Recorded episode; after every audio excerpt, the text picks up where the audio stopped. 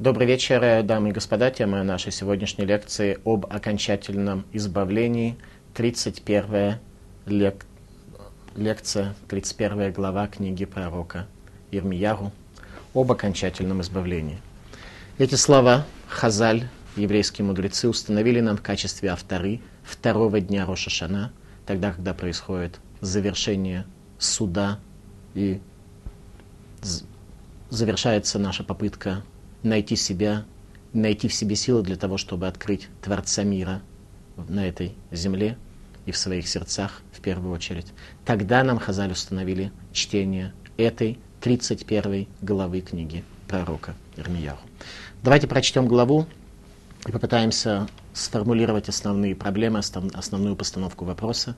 И после этого посмотрим, что еврейские мудрецы сказали нам в объяснении этой главы, так как пророк Армияху передал своему ученику Баруху Баннери, и как в дальнейшем на протяжении веков это изучалось в Ешивах. Так сказал Господь, в пустыне нашел милость народ, уцелевший от меча. Шел я к успокоению Израиля в стране обетованной. Издавна Господь являлся мне, и любовью вечной возлюбил я тебя – и потому привлек я тебя милостью, говорит Всевышний, что Он возлюбил наш народ любовью вечной, и изгнание, о чем предупреждает пророк Ирмияру, не будет причиной разрыва связи и разрыва завета между Всевышним и еврейским народом. Еще я восстановлю тебя, и ты будешь восстановлена, дева Израиля, и ты еще украсишься тимпанами своими и выйдешь в хоровод веселящихся. То есть по состоянию на сейчас мы не в восстановленном состоянии находимся. И обратите внимание, Дева Израиля, после того состояния блуда, в котором мы оказались, у нас есть возможность, совершив чуву, адекватное раскаяние и возвращение, вернуться в состояние девственности. Такое прощение есть только в системе божественной Торы. Еще будешь ты сажать виноградники на горах Шамрона, сажающие, что посадят их. Они же будут пользоваться плодами, а не враги, которые изгоняют нас. Ибо будет день, когда стражи с гор Ефраима провозгласят, «Вставайте и взойдем на Цион Господу Богу нашему». Будут у нас стражи, стражи еврейского народа, те, кто смогут вернуть нас в состояние девственности, в состоянии возвращения, они провозгласят о времени возвращения в Сион, когда Всевышний завершит изгнание и позволит нам вернуться.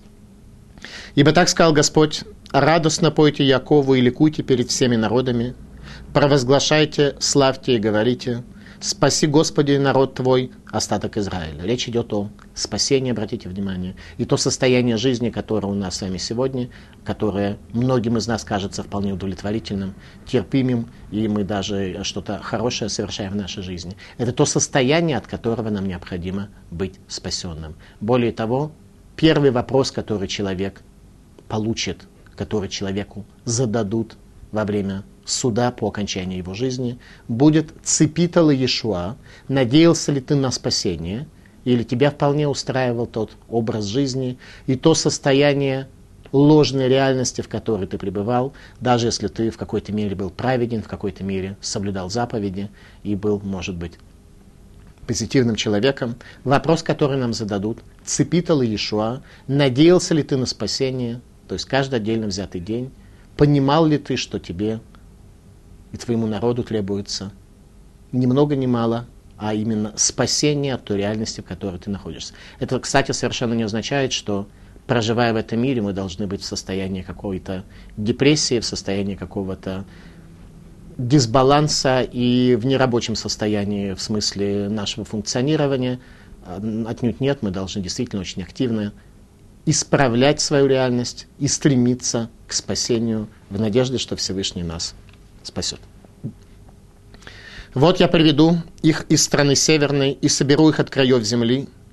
Обратите внимание, пророк Армияру пророчествует о том, что еврейский народ в основном будет в стране северной и разбросан будет в небольшом количестве среди краев земли. Пророчество, которое абсолютно исполнилось до последнего времени в смысле черты оседлости. Пророк Армияр имеет в виду евреев России в прямом смысле этого слова – Север, куда большая часть еврейского народа до настоящего времени была изгнана.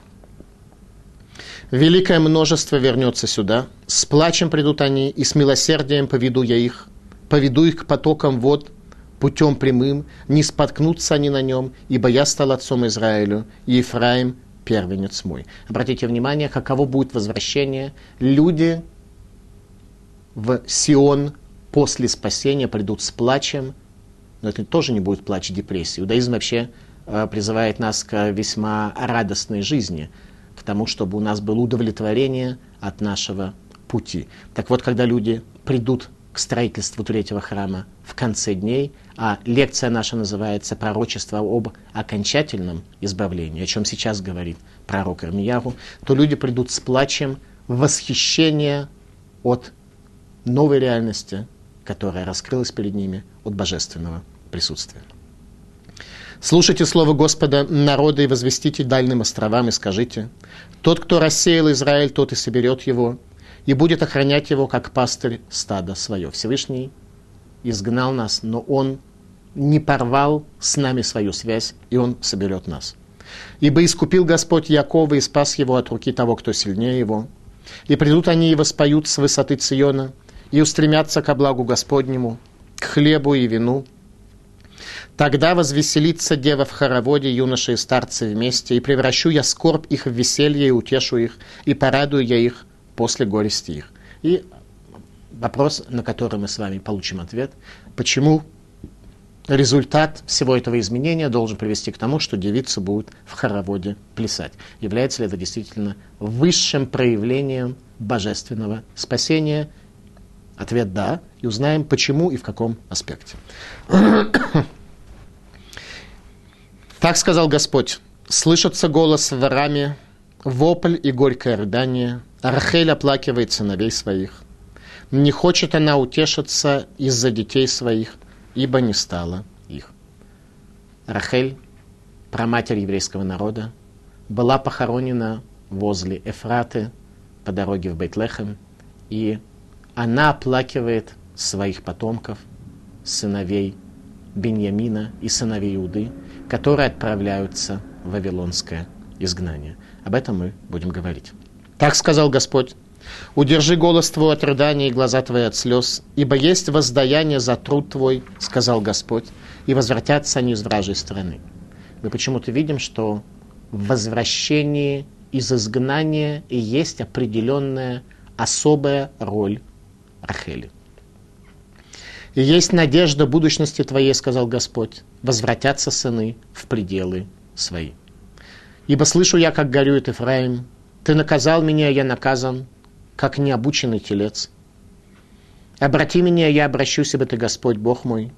И после того, что я обратился и раскаялся, и после того, как я уразумел грехи свои, я ударил себя и устыдился, и был просрамлен, ибо нес я позор юности моей для нашего духовного развития мы должны на самом деле немножко расти, чтобы то духовное состояние, которое у нас было прежде, мы оценивали как позор юности. В том смысле, что если у нас нет позора юности, у нас нет и продвижения средних лет и старости, значит, что у нас вообще не наблюдается никакая духовная динамика в нашей жизни.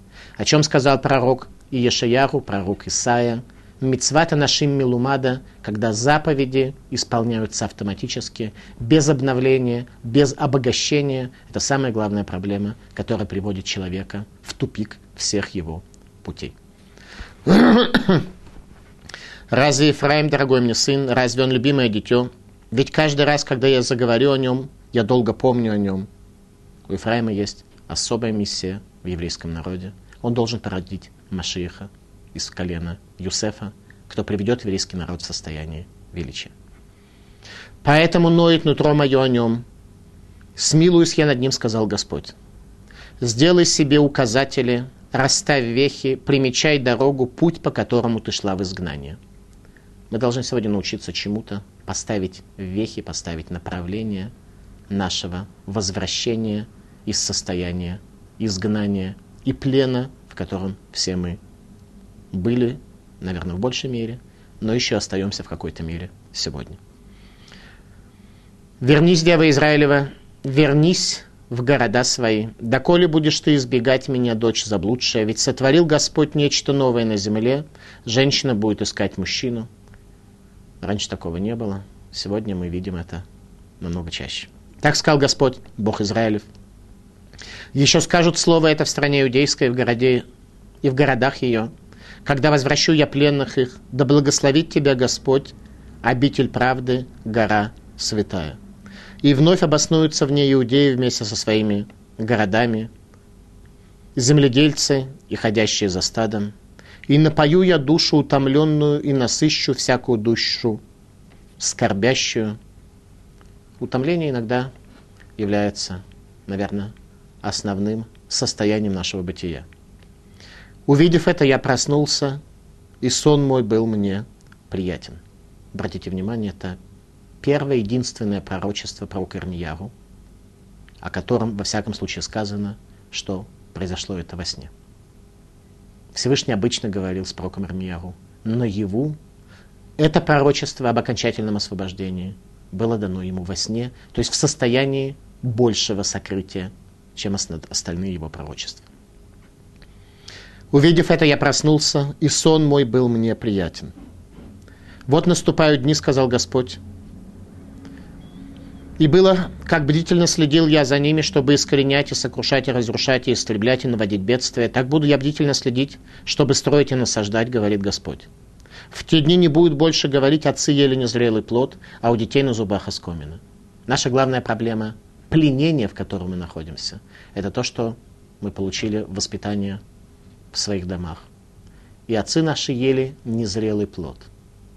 В результате мы таким образом были воспитаны. Это глубоко вошло в нас, стало частью нашего бытия, частью нашего восприятия картины мира. И поэтому у нас оскомина, и мы не знаем, как нее освободиться, и мы не считаем, что от нее нужно освобождаться. Для нас это естественное состояние нашего бытия. Вот наступают дни, сказал Господь, когда с домом Израиля и с домом Иуды я заключу Брит Хадаша, новый Завет. Пророк Ирмияу говорит о Новом Завете, и христианская церковь взяла это место в книге пророка Ирмияу на вооружение, сказав, что будет Новый Завет, что Старый Завет потеряет свою актуальность, хотя в Торе сказано, что Всевышний никогда не изменит того завета, который он дал человеку. Тем не менее, пророк Ирмияу указывает про Брит Хадаша, Новый Завет. И нам потребуется понять, почему христиане не правы, почему на самом деле из этого места у них нет никакой причины строить фундамент для своей религии. Не такой завет, продолжает пророк, как я заключил с отцами их в тот день, когда взял их за руку, чтобы вывести их из земли египетской. Обратите внимание, не такой завет. Пока на первый взгляд получается, что христиане вполне есть им основания использовать этот стих. А такой союз, такой завет, какой заключу я с Домом Израиля, после тех дней, сказал Господь, вложу я Тору мою в глубину души их, и в сердце их впишу я его, и буду я им Богом, они мне будут народом. Явно есть какое-то изменение. Сразу же давайте отметим, что речь идет не о Новом Завете, а о новом человеке. Причем человеком завета нового остается еврейский народ, как прямо сказано, что «И не будет больше каждый учить ближнего своего, и каждый брата своего, говоря, познайте Господа, ибо все они от мала до велика будут знать меня, сказал Господь, потому что прощу я вину их и не будет больше помнить греха их».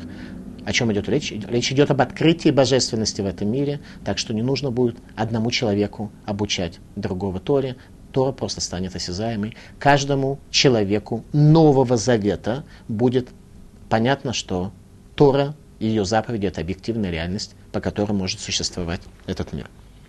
Так сказал Господь, который дает солнце для освещения днем, уставы луне и звездам для освещения ночью, который волнует море так, что бушуют его волны, так же, как не исчезнут передо мной законы эти, сказал Господь. Обратите внимание, не исчезнут передо мной законы эти. То есть Новый Завет абсолютно не предполагает изменения закона. Так что все заповеди, которые даны в Торе, которые как бы христианство считает святым, но отрицает реально, ничего не изменится. Не исчезнут передо мной законы эти, сказал Господь. Так и семя Израилева никогда не перестанет быть народом передо мною. Кто будет народом Нового Завета? Исключительно еврейский народ. Тот, кто был народом Старого Завета. Так сказал Господь. Как нельзя измерить высоту небес сверху и изведать основы земли внизу, так и я не отвергну семя Израилева за все то, что сделали они, сказал Господь. Здесь прямо сказано, что еврейский народ остается народом завета. Вот наступают дни, сказал Господь, когда город будет заново отстроен, и линия измерения пройдет против него по холму Гарева, повернется Гоа, и вся долина трупов и пепла, это долина Гейгеном, где приносили детей в жертву, то есть осквернение Иерусалима. Вся долина трупов и пепла. Иерусалим превращается в долину трупов и пепла. Все поля до потока Кедрон, все это станет свято Господу и не будет искорено, и не будет больше разрушено никогда. Пророчество об окончательном избавлении, когда Иерусалим уже не будет разрушен никогда. 31 глава книги пророка Ирмиягу. Это действительно одна из самых фундаментальных глав книги пророка, и нам потребуется более глубоко ее понять. Еще раз, эти слова Хазали, еврейские мудрецы, установили в качестве авторы, в качестве отрывка из Танаха второго дня Рошашана. Утешение Израилю перед изгнанием о будущем возвращении. Как вы понимаете, людям, которые были приближены к царю, сановникам Иудеи, это пророчество не сильно понравилось, потому что оно предполагает разрушение первого храма, а мы с вами находимся исторически в период перед разрушением первого храма, когда лжепророки убеждали, что все нормально, все продолжается своим путем, и не будет ни разрушения, и стало быть, избавления тоже не будет. А пророк Рамьяху говорит об окончательном избавлении, то есть о третьем храме. Раши в Талмуде трактат Макот. Легаргия Исраэль. Эти слова говорит пророк Армияру для того, чтобы утешить Израиль. Шиела рем минуха галутам, что будет у них покой в их изгнании. Что еврейский народ будет изгнан, рассеяние произойдет уже больше по воле индивидуумов, но у них будет в их изгнании определенный покой – так чтобы они смогли сохранить свои жизни и сохранить свою веру и свое знание. Сифтейкоин. Мацахен бин Мидбар. Народ, который нашел милость в пустыне. Мирова хибатоберем. Килу мацао там Ягдула. Из-за изобилия любви Всевышнего по отношению к ним, он как бы нашел еврейский народ в аспекте большой любви и в аспекте большой находки для себя. То есть наш народ, который даже совершая грехи, остается народом Бога, является для Бога большой находкой. Это то, что мы должны иметь в виду и понимать. Э, э, Тора в книге Дворим, 32 глава. Им церу берец мидбару бетору елел ешимон. Он нашел его в земле пустынной, в хаосе и вое пустыни. Чтобы мы поняли, почему еврейский народ был избран, еврейский народ, потомки наших великих працев, обладали способностью последовательно принять этот завет и отказаться от воздействия на себя того самого дурного побуждения, Ецергара, злого начала, которое в хаосе и вое пустыни обращает внимание человека на его телесное и пытается привести его к сомнению на тему своего духовного. Еврейский народ поколения пустыни, тот, кто в этой воящей пустыне пошел за Всевышним, назывался Дордеа, поколение знания, люди, достойные чуда. Иудаизм построен на знании, а не на рабоче-крестьянском веровании. И это мы находим с вами абсолютно в каждом месте. Издавна Господь являлся мне и сказал, Любовью вечную возлюбил я тебя, и потому привлек я тебя милостью. Мирахок Рашем Нирали. Издалека Всевышний раскрылся мне. Раши Мирахок без хутовод. Издалека в заслугу наших отцов. Наши отцы, которые пришли в состояние предельного духовного совершенства, к которому может прийти человек, являются тем фундаментом, благодаря которому Всевышний пообещал конце этой главы, что никогда не расторгнет завет свой с потомками наших працев. Радак. Арават улам аравтих. Любовью вечной я возлюбил тебя. Обратите внимание, в самом начале, во втором стихе 31 главы сказано, любовью вечной Всевышний возлюбил нас. То есть даже наши грехи не приводят к тому, что он перестает нас любить.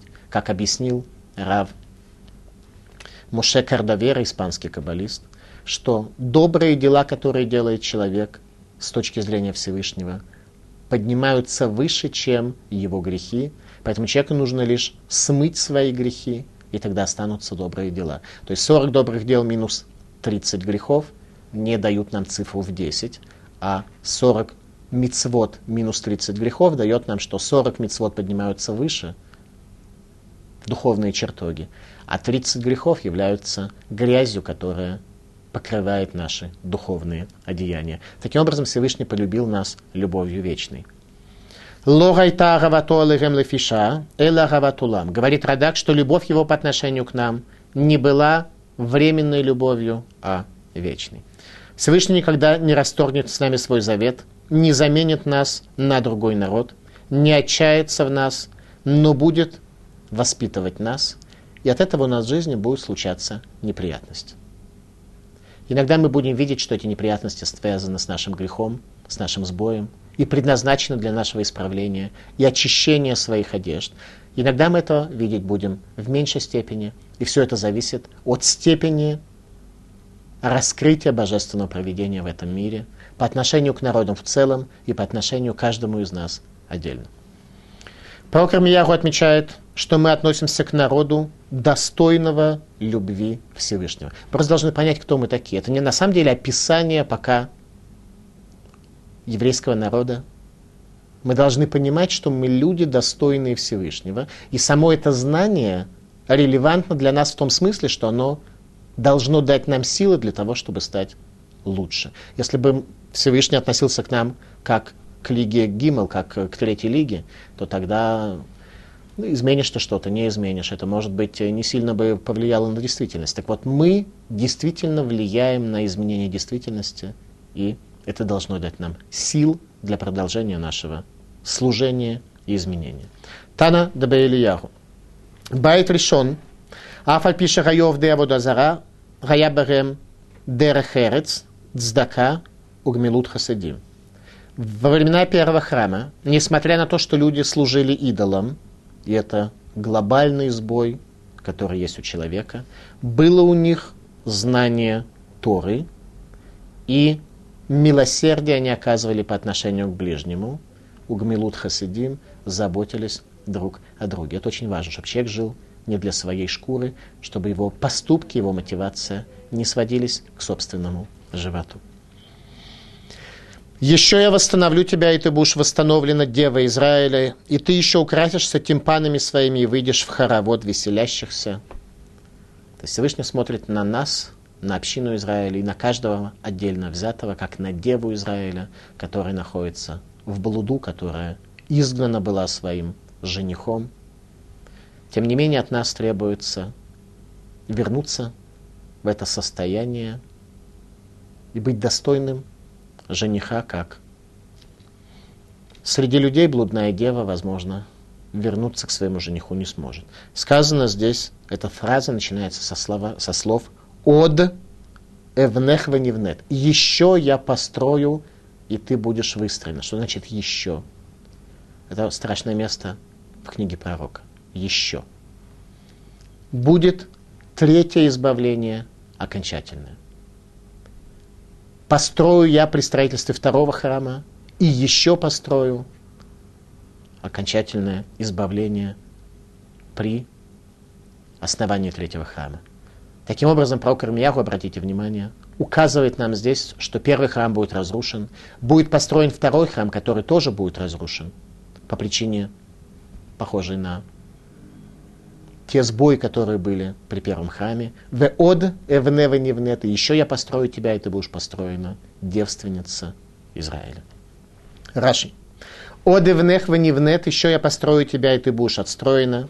Биньяним шнаим гаюлах. Было у тебя два строения. Аль-Еде Адам, последствием человека. Лахен Харву, поэтому они были разрушены. Одевнеха, я еще построю тебя. Они СМИ Эвне биньян шлиши, веневнет леолам. Я сам построю третий храм, и он будет отстроен навеки. Бетулат Исраэль, девственница Израиля. Возвращение девственности после блуда возможно только в вопросе тшувы по отношению к Всевышнему, что лишний раз должно нам показать, насколько на самом деле отношение Всевышнего к нам является милосердным. Мы друг к другу так не относимся. Еще будешь ты сажать виноградники на горах Шумрона, и будет день, когда стражи из горы Фраима возгласят, «Вставайте и пойдем на Цион Господу Богу нашему». Пока Шумрон заброшен, 10 колен изгнаны и пропали в Средней Азии. Сейчас изгоняется колено Иуды и Бениамина. Но еще будет у нас спасение. К возвращению в Сион призовут пастыри Израиля наши духовные учителя. То есть окончание изгнания произойдет тогда, когда наши пастыри нас призовут. И когда мы призовемся. Пока нас призывают, к тшуве, к возвращению, но мы призываемся не очень охотно. Ибо так сказал Господь, радостно пойте Якова и ликуйте перед всеми народами, провозглашайте, славьте и говорите, спаси Господи народ твой, остаток Израиля. Вот я приведу их из страны северной и соберу их от краев земли. Среди них слепой, хромой, беременный роженица вместе. Великое множество возвратится сюда, к третьему храму. С плачем придут они, и с милосердием поведу я их. Они придут с плачем восхищения о новой реальности, которая раскроется перед ними. Поведу их к потокам вод. Обратите внимание, означает, до сих пор у нас потоков вод нет. Мы живем в пустыне, где не хватает воды. Не хватает нам той живительной воды, которая может наши души поддержать. Не споткнутся они на нем, ибо стал я отцом Израилю, и Ефраим первенец мой. Слушайте слово Господне народы, и возвестите дальним островам и скажете, тот, кто рассеял Израиль, тот и соберет его. И придут они, и воспоют с высоты Циона, и устремятся к благу Господню. Тогда возвеселится дева в хороводе, и юноши и старцы вместе, и превращу я скорбь их в веселье, и утешу их, и порадую я их. Мы задали с вами вопрос – Почему хоровод, как здесь сказано, является тем самым измерением, которое превращает скорбь в веселье и приводит к утешению нас от того состояния, в котором мы находимся сегодня. Состояние засухи. Мы просто находимся в духовной засухе. Мы привыкли. У нас отцы ели не свежие плоды, а у нас оскомина на наших устах не свежие, недозрелые, неверные, некошерные плоды, что только не ели наши отцы. И нас э, тоже кормили по принципу фрукты детям. В результате все фрукты мы с вами поели, у нас э, в наших ртах, а человек ест тем самым органом, которым он обычно говорит. Поэтому у нас результат такой, что речь наша изменилась, и мышление наше изменилось, и все эти плоды составили наше тело, которое стало прочнее скрывать нашу душу, которое намного тяжелее оказать влияние на наш мозг и на наше сердце. Раши. Бебехи явоу алидей чува ветфила. С плачем придут они посредством тшувы и молитвы. И это будет плач восхищения и ликования. Радак. Убау Цион, придут они в Цион, Бегар Цион Шагурам Венеса на гору Цион, которая будет великой и возвышенной. Тогда, когда мы оторвемся от других интересов, и поймем, что величие и возвышенность в учении Бога, а не в смотрении фильмов и не в других формах времяпрепровождения, когда действительно Тора будет наполнять наши жизни смыслом и результатом, тогда прекратится то состояние, о котором сказано в Торе, что человек, который отвлекается от Торы и следует за какими-то другими интересами, осуществляет кидвар Хашем База, ибо Слово Всевышнего он презрел. Когда мы перестанем презирать Слово Всевышнего и убедимся в том, что гора Цион это действительно самая возвышенная гора, тогда наши жизни изменяются, и результат этого изменения – плач, ликование. К этому я вас и призываю. Малбин. Генени мивиота мерц цафон, вот я привожу их из северной земли, Шишам гем бияхад, вен хасрим рак шивиям лимкумам, что там, говорит Малбим, в северной земле, они находятся вместе, не хватает только их привести. Они там все собраны, они не так, может быть, пропали среди народов, меньше ассимилировались, во всяком случае, какой-то исторический период. А те, кто разбросаны, говорит Малбим, викибацтим меркетеерец, и соберу я их со всех сторон земли, шереми фузарим шамбейн гамим, ибо они разбросаны там среди народов, там степень ассимиляции, степень пропажи намного выше, и окажется, что все, кто являются евреями по бабушке, прабабушке и дальше, они все с полным удивлением раскроют для себя о том, что Тора их касается. Зогар. Тогда исполнится видение о будущем мире пророка Иешаяру, о чем пророк говорит в 11 главе. Ло еру вело ишхиту бехоль гар кудши, ки малага арецдеа эт Гашем, ки маем лиями хасим не будут делать зла и не будут губить на всей моей святой горе, ибо полна будет земля знанием Бога, как море полно водами. То есть земля будет полна знанием Бога. Обратите внимание, еще раз, иудаизм делает акцент на знании, ибо только знание может дать нам сил свою телесность подчинить своей духовности и перейти в состояние более возвышенное, чем до того, как это знание мы получили. Иудаизм построен на знании. Но это знание, которое, безусловно, связано с нашими сердцами. Это, как говорит Вилинский Гаон, сехеля медот, когда ты приходишь в состояние восхищения от знания, которое ты получил. Когда ты восхищаешься, и тогда, соответственно, ты понимаешь, что гора Сион – самая возвышенная гора. Аз тисмах бетула махоль тогда возрадуется девственница в танце. Обратите внимание, уже состояние девственности, о чем мы говорили, состояние исправления, состояние возвращения. И эта девственница возрадуется именно в танце. Действительно ли окончательное избавление должно быть выражено девичьими танцами? Уже понятно, что речь не идет про девиц, в смысле девиц, про человека, который получил прощение, идет речь. Поэтому здесь девица – это понятие, которое не имеет э, полового признака в прямом смысле этого слова. Писик Тарабати.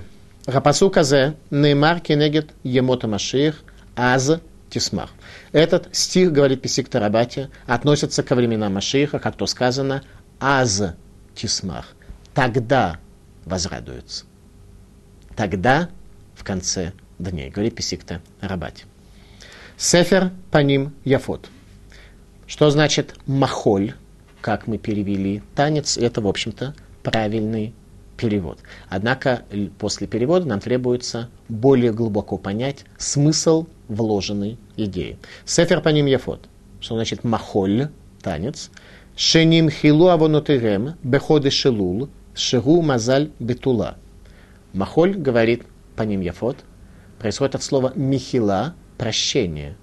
«Шеним хилу абунутыхем» – что были прощены грехи их, «беходы шелул» – в месяце Лул, тот, который перед Рошашана, месяц, имеющий свое особое внутреннее духовное наполнение, месяц, который предназначается для чувы. Тогда будут прощены им грехи, Шгу Мазаль Бетула.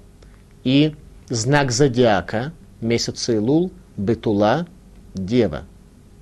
Поэтому девы, которые будут радоваться в танце, это на самом деле Дева – это месяц Илул, когда этот месяц таки сработает, и будет результат от него, и тогда будет Махоль, Нимхаль, прощены наши грехи. Сефер Панимефо дает более глубокое понимание концепции девичьих танцев.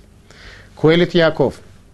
Нирелил яхес махоль эль габина, шешам губхинат михилат гавон. Кажется мне, говорит Куэлит Яков, что правильно концепцию этого танца отнести к понятию бина, постижения, ибо в результате постижения возникает прощение греха. То есть там, где у человека есть постижение, еще раз обратите внимание, постижение, понимание, там возможно прощение греха. Иудаизм построен на учении. Радак. Эрега симхай еютер мерега ягон миас. Величина радости будет намного больше, чем величина горести, которая была прежде. То есть то состояние, в котором мы находимся сейчас, величина горести, хотя, может быть, мы этого не ощущаем и не понимаем, так вот, величина радости будет намного больше. Так сказал Господь. Слышится голос в раме, вопль и горькое рыдание. Рахель оплакивает сыновей своих. Не хочет она утешиться из-за детей своих, ибо не стало их. Коль берама нишма. Плач Рахели, от которого разверзаются небеса. В книге Берешит, 48 главе, приводится повествование о великой тайне захоронения Рахели.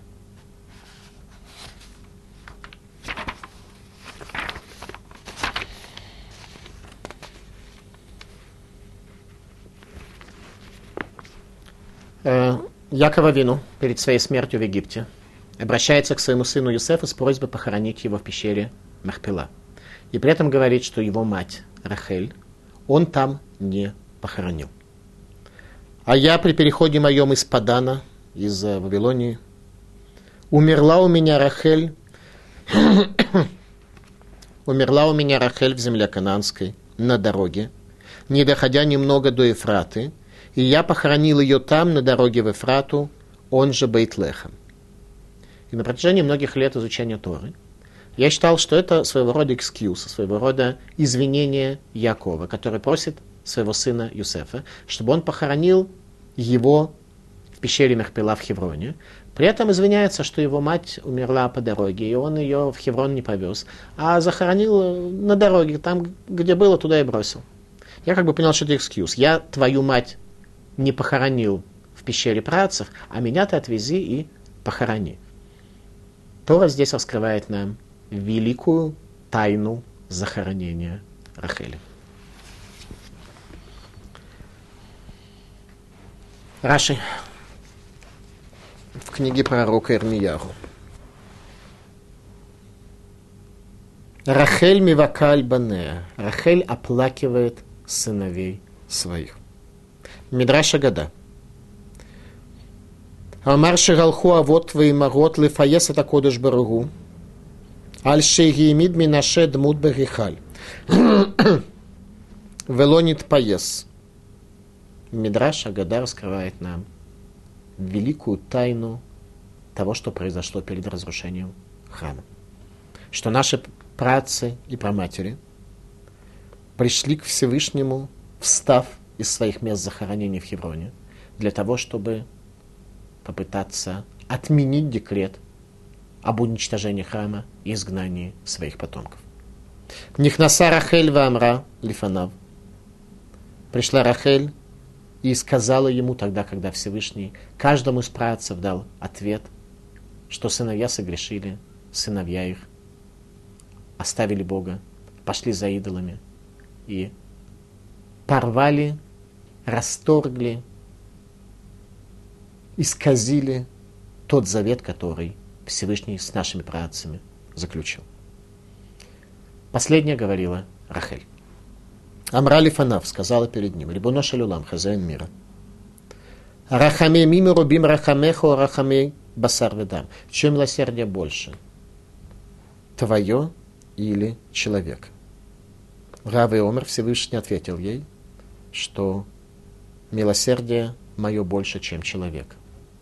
Вералони яхнасти царатибе торбейти шеколь авуда шавад Яков этави луавада лабишвиль בשבילי, כשבאתי להיכנס לחופה, הכניסו את אחותי, ולא די ששתקתי, אלא מסרתי לה סימנים.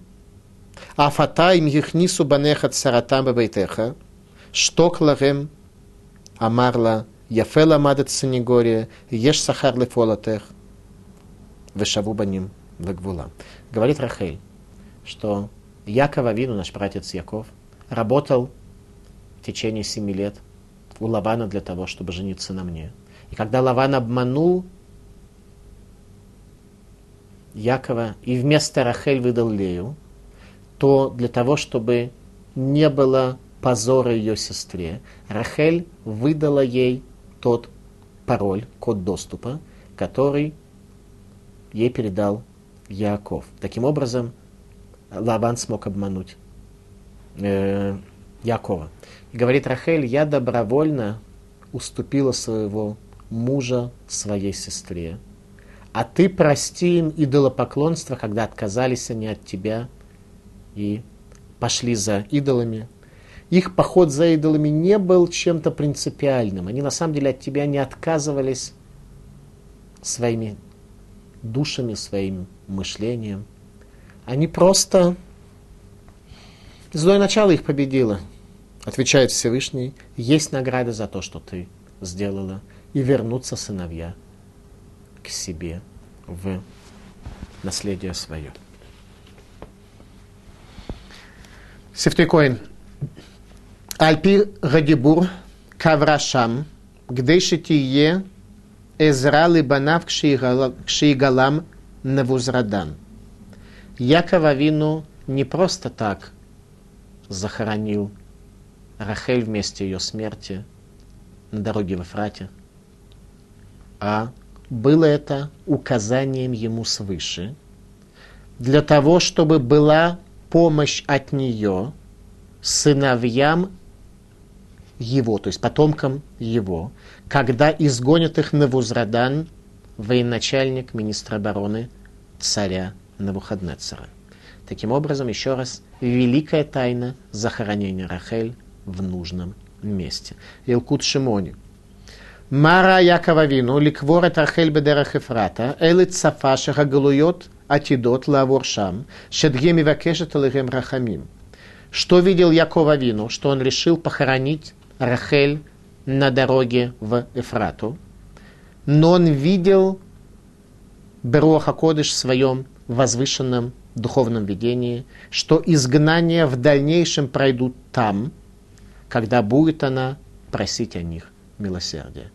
При изгнании из Иерусалима Навузрадан провел их определенным путем, так что они прошли мимо могилы Рахели, хотя естественным образом могила Рахели не находилась на пути, на естественном пути изгнания. Навузрадан, в него вложена была такая программа провести их мимо могилы Рахели. Могила Рахели стоила государству Израиль много миллионов долларов, тогда, когда построили стену вокруг этой могилы для того, чтобы дать туда доступ евреям. Эта могила сохранилась до настоящего времени, чтобы мы могли там молиться. Вилинский Гаон говорит о важности молитвы на местах захоронения великих, что там ближе Всевышний. Мы молимся не умершему, даже если он великий, мы молимся Всевышнему на его могиле. Так вот, Вилинский Гаон в первую очередь отмечает, что главной могилой для молитвы является могила Рахели в Бейтлехеме на дороге в Эфрату. Мидраш Раба. Мияд нитгалгелу рахамав шелякодыш барагу вомер Бишвиль Рахеля не махзират Исраилем кума. Мидраш Раба.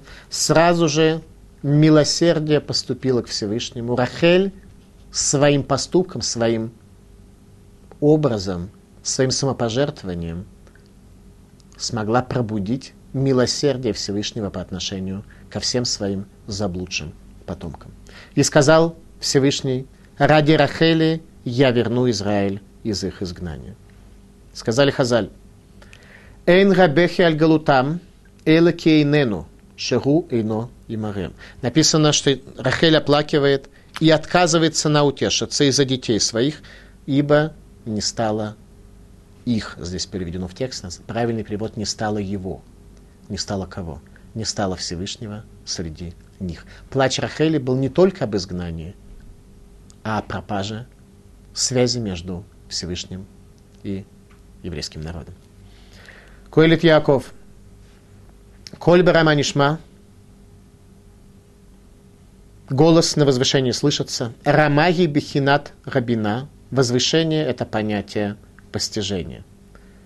Коль Бараманишма. Голос ввысь поднимается.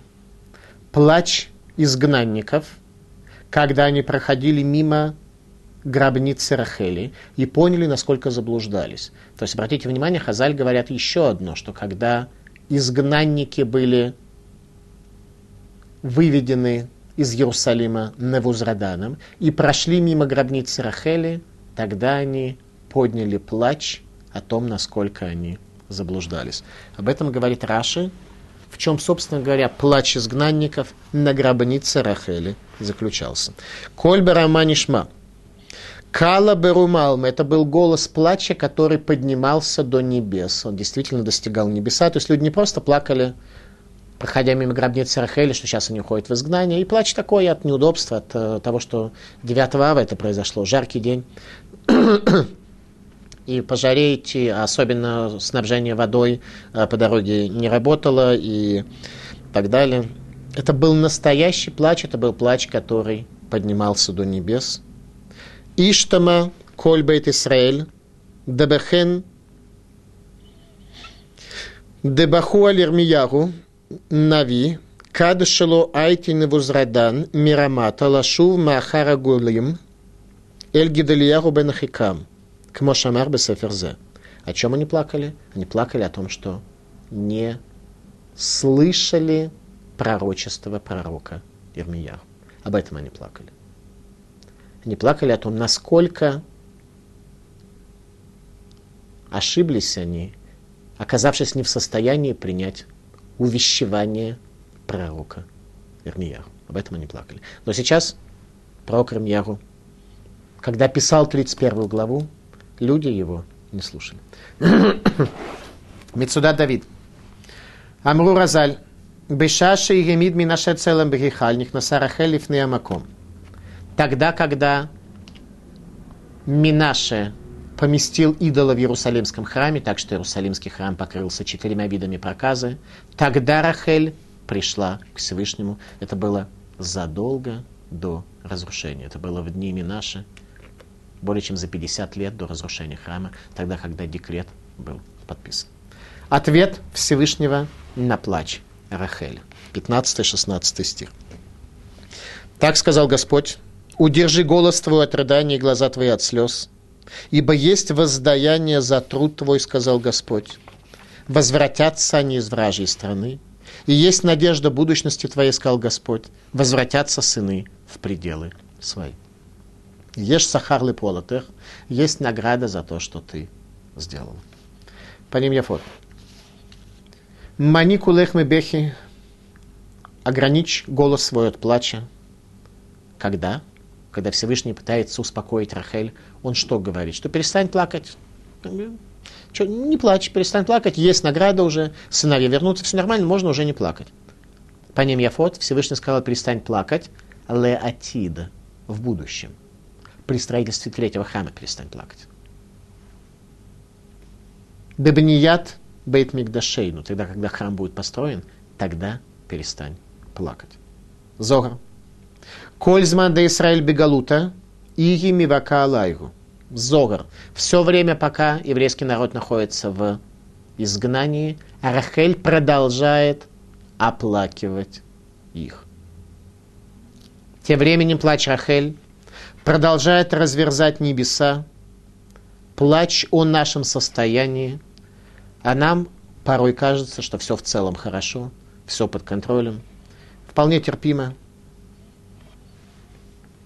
Неясно, как бы сложилась история нашего возвращения из изгнания, если бы не великая тайна захоронения Рахель возле Дерех Эфрата. Ясно слышу я, как горюет Ефраим. Ты наказал меня, и я наказан. Обрати меня, я обращусь, ибо ты Господь Бог мой.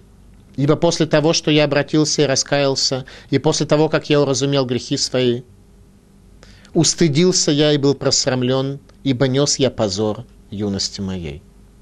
Разве Ефраим дорогой мне сын, разве он любимое дитё? Ведь каждый раз, когда я заговорю о нем, я долго помню о нем. Поэтому ноет нутро мое. Это плач Всевышнего. Плач Рахели разверзает небеса, Всевышний плачет об Ефраиме. Поймем, почему именно колено Ефраима выделено из 12 колен. Рабен Якерли Ефраим, сын дорог мне Ефраим. Раш. Рабен Якерли Ефраим, ген деврей шхина. Слова дорог мне Ефраим – это слова шхины божественного присутствия. Почему Ефраим выделяется из остальных колен Израиля? Ибн Эзра, Рахель, жена Якова, главная, основная жена Якова, Рахель, Юсеф, ее сын. Для Якова Юсеф был особым сыном, который имел особое предназначение для клаль Исраэль, для еврейского народа. Зора. Акрун Исраэль аль шмода Ефраим. Сказано в Зогаре, что еврейский народ называется по имени Ефраима. То есть Ефраим – это некое собирательное значение для всего еврейского народа. Датскиним. Ефраим аль-шем авот Авраам Ицхак. Шейнеймар барем афар что Ефраим в себе заключает образ Авраама и Ицхака, наших працев, о которых сказано Афар Вефер, прах и зала. Авраам сказал о себе, Ванухи Афар Вефер, являюсь прахом и золой, так Авраам, который достиг совершенства в служении и раскрыл перед собой Бога в качестве знания, так он оценивает себя. По поводу Ицхака, он просто был как прах на горе Мурия принесен в жертву всесожжения. Это имел в виду Юсеф, давая имя Ефраима своему сыну. Он не просто так его назвал Ефраимом, а дальше уже решили каким-то образом. Это то, что имел в виду Юсеф, находясь в изгнании, находясь в Египте, когда родился у него сын, он захотел, чтобы его сын был живым носителем образа своих працев Авраама и Ицхака. И там, где ребенок рождается с намерением родителей, там, где все, что связано с воспитанием детей, имеет предельный возвышенный смысл, там есть благословение в воспитании детей. Там дети рождаются возвышенными, когда они видят возвышенный образ своих родителей, и какой смысл вложен был в их имена и в их воспитание. А потомков отцов плачет шхина, божественное присутствие – Рабен Якерли Ефраим, сын дорогой для меня Ефраим. Мигела Амукот. Лефига ницуцот шияву алиде Машир бен Юсеф Мишевит Ефраим. Из-за тех искр света, которые будут собраны Машиихом, сыном Юсефа, из колена Ефраима. Что нам нужно сделать, находясь в изгнании, в условиях плача, Рахели, которая разверзает небо, и плача Всевышнего о Машиихе бен Юсефе, о том, что он должен нас привести в состояние рода, в состояние славы и состояние бреда, в котором мы находимся. Сделай себе приметы, расставь вехи, примечай дорогу, путь, по которому ты шла в изгнание. Должны понять, что приводит нас в состояние изгнания, что приводит нас в это состояние бреда, в котором мы днюем и ночуем, и как нам исправиться. Гицили лахцеюним, помести указатели пути к возвращению. Раши. Бедарке авутеха готовим. Иди по путям працев твоих хорошим. Абарбанель. Леот аль едехем велетотафот бейненехем, чтобы это было знаком на руке вашей и знамением между глазами вашими. А Барбанель намекает на тфилин. Говорят, что тфилин это есть как раз заповедь, которая на руку человека и на голову между его глазами помещает слова завета, слова о едином Боге. Соответственно, получается, что тфилин, который у нас на руке, он приходится против сердца, а тфилин на голове, он находится в, над глазами и напротив мозга. Если тфилин у тебя работает, ты не просто одеваешь их бездумно и бессмысленно, а ты слова завета помещаешь к себе в голову, и глаза твои подчиняются твоему мышлению, сердце твое возжелало этого, то твоя рука тогда будет делать добрые дела, и тогда ты сможешь расставить себе те самые циюним, те самые указатели, по которым из состояния плена ты вернешься. Плен – это не национальная концепция, а личная для каждого из нас. Не только национальная, но и личная. Каждый из нас находится в плену своего злого начала, дурного побуждения, в плену того праха, который не от наших працев, а от народов мира. В те дни не будет больше говорить Отцы ели незрелый плод, а у детей на зубах оскомина. А каждый будет умирать за свою вину, и у каждого, кто будет есть незрелый плод, у того и будет на зубах оскомина. Путь избавления от греха, отмечает пророк Ирмиягу, отказ от недозрелых фруктов. Это надо понять. Лекутей Аллахот. Киикар рахет, гадавар было и то. Главный аспект греха заключается в том, что человек берет нечто, преждевременно. Любая практически вещь, она может стать тобой, она может стать твоей собственностью, та вещь, к которой ты стремишься, ты можешь ее получить зачастую в правильное и нужное время. Иногда это зависит от тебя, иногда это зависит от других людей, от божественного решения. Но, во всяком случае, суть греха, когда ты преждевременно берешь запрещенное для себя. Так говорит Ликутей Аллахот. Убеймет и каргаэт. И действительно основная часть правильного времени. Лерасик там готов рамити. Постичь вкус истинный, истинный вкус. То, что мы сейчас едим, это плоды, которые на самом деле недозрелы. Они вкуса-то никакого особенно не имеют. Они недозрели, у них нет еще вкуса. А настоящий вкус Рак латид лаво. Те плоды, которые действительно стоя, являются спелыми, зрелыми и насыщающими плодами, это в конце дней. Веашра миши мамтин умитапек. И счастлив тот, кто ждет и держится против страстей своих. Коли миулам газе. Все дни этого мира – Весутем и нав, и закрывает свои глаза, мехизьо, дыхай алма гамри, от видения тех страстей и соблазнов, которые предлагает этот мир, у мамтин литов ницхи, и ждет добра вечного. Еще раз, спелый плод – это тот, который является добром вечным. Неспелые – это запрещенные страсти в этом мире. Обратите внимание, сколько Бог создал в этом мире добра, разрешенного нам. Звезды нам светят, солнце и луна. Плодов какое количество.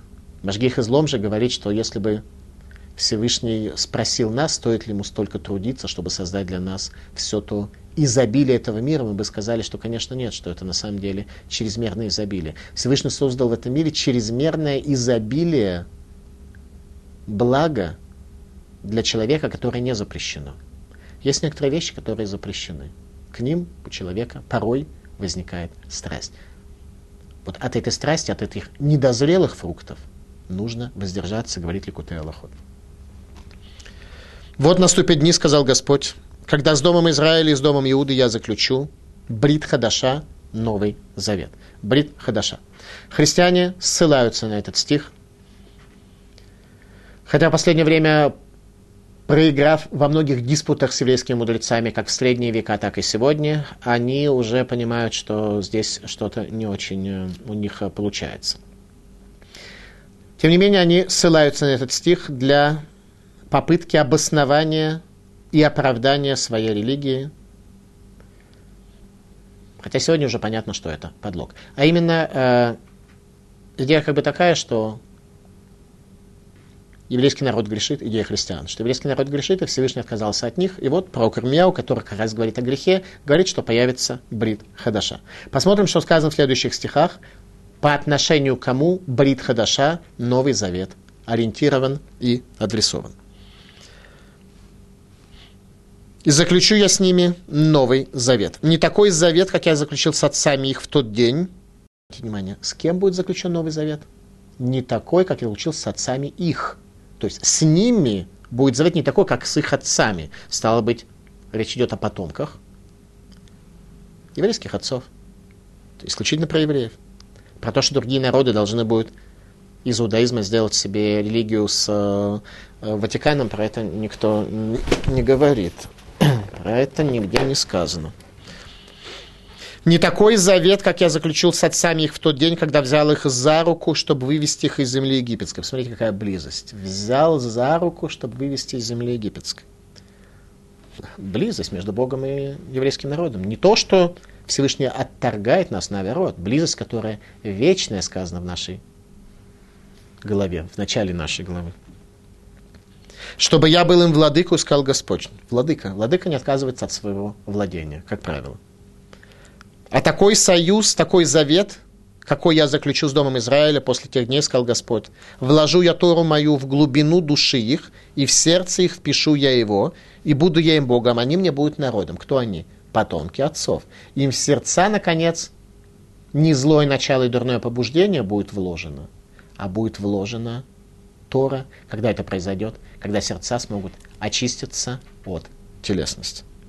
И не будет больше каждый учить ближнего своего и каждый брата своего, говоря, познайте Бога, ибо все они от мала до велика будут знать меня, сказал Господь. Изменение реальности. Это называется реальность конца дней, конца сокрытия. Так сказал Господь, который дает солнце для освещения днем, и уставы луне и звездам для освещения ночью, который волнует море, что бушует воды его, так же, как не исчезнут передо мной законы эти, сказал Господь, так и семя Израилева никогда не перестанет быть мне, народом, передо мною. Кому дарован будет Новый Завет? Семью Израиля, который не перестанет быть народом, передо мною. Мне кажется, однозначно. Это действительно подлог.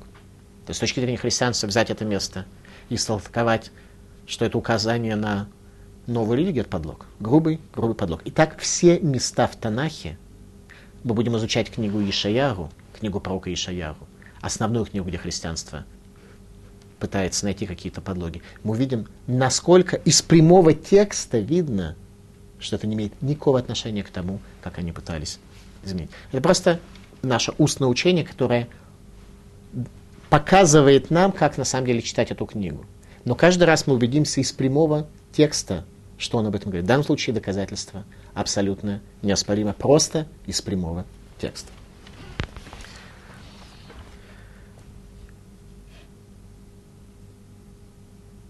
Новый Завет касается только народа Старого Завета.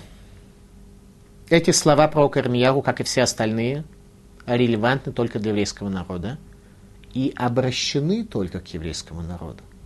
Эти слова сказал пророк Ирмияру. Кому он их адресовал? К римлянам? Он на иврите сказал эти слова. Кому? Людям первого храма, говоря об их отцах.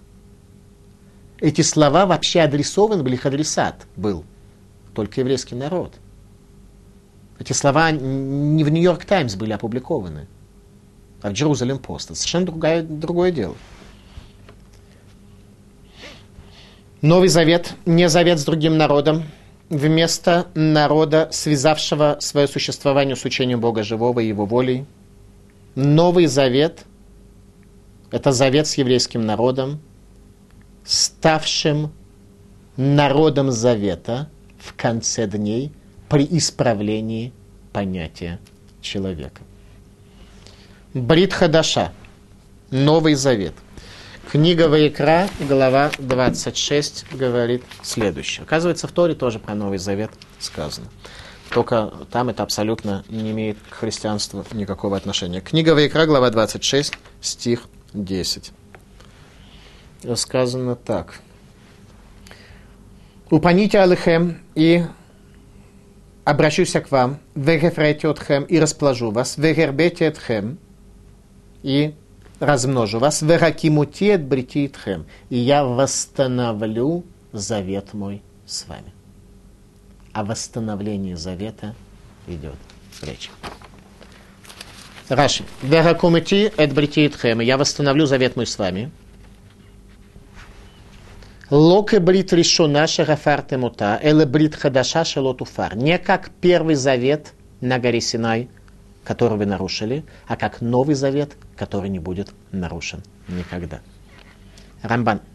Везеру битули царара, васот галев быть его массеру рауй. Это устранение дурного побуждения и возвращение сердца в состояние достойное. Рабейну Пхая.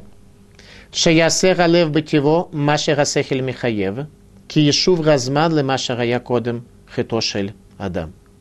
Когда сделается сердце человека по природе своей таким, как требует интеллект, тогда, когда мир вернется в состояние до совершения греха Адама. Шнелухот Абрит – Ло яхлив ракель, вело ямир дато, не изменит Всевышний и не изменит закон свой. Ло тохлив,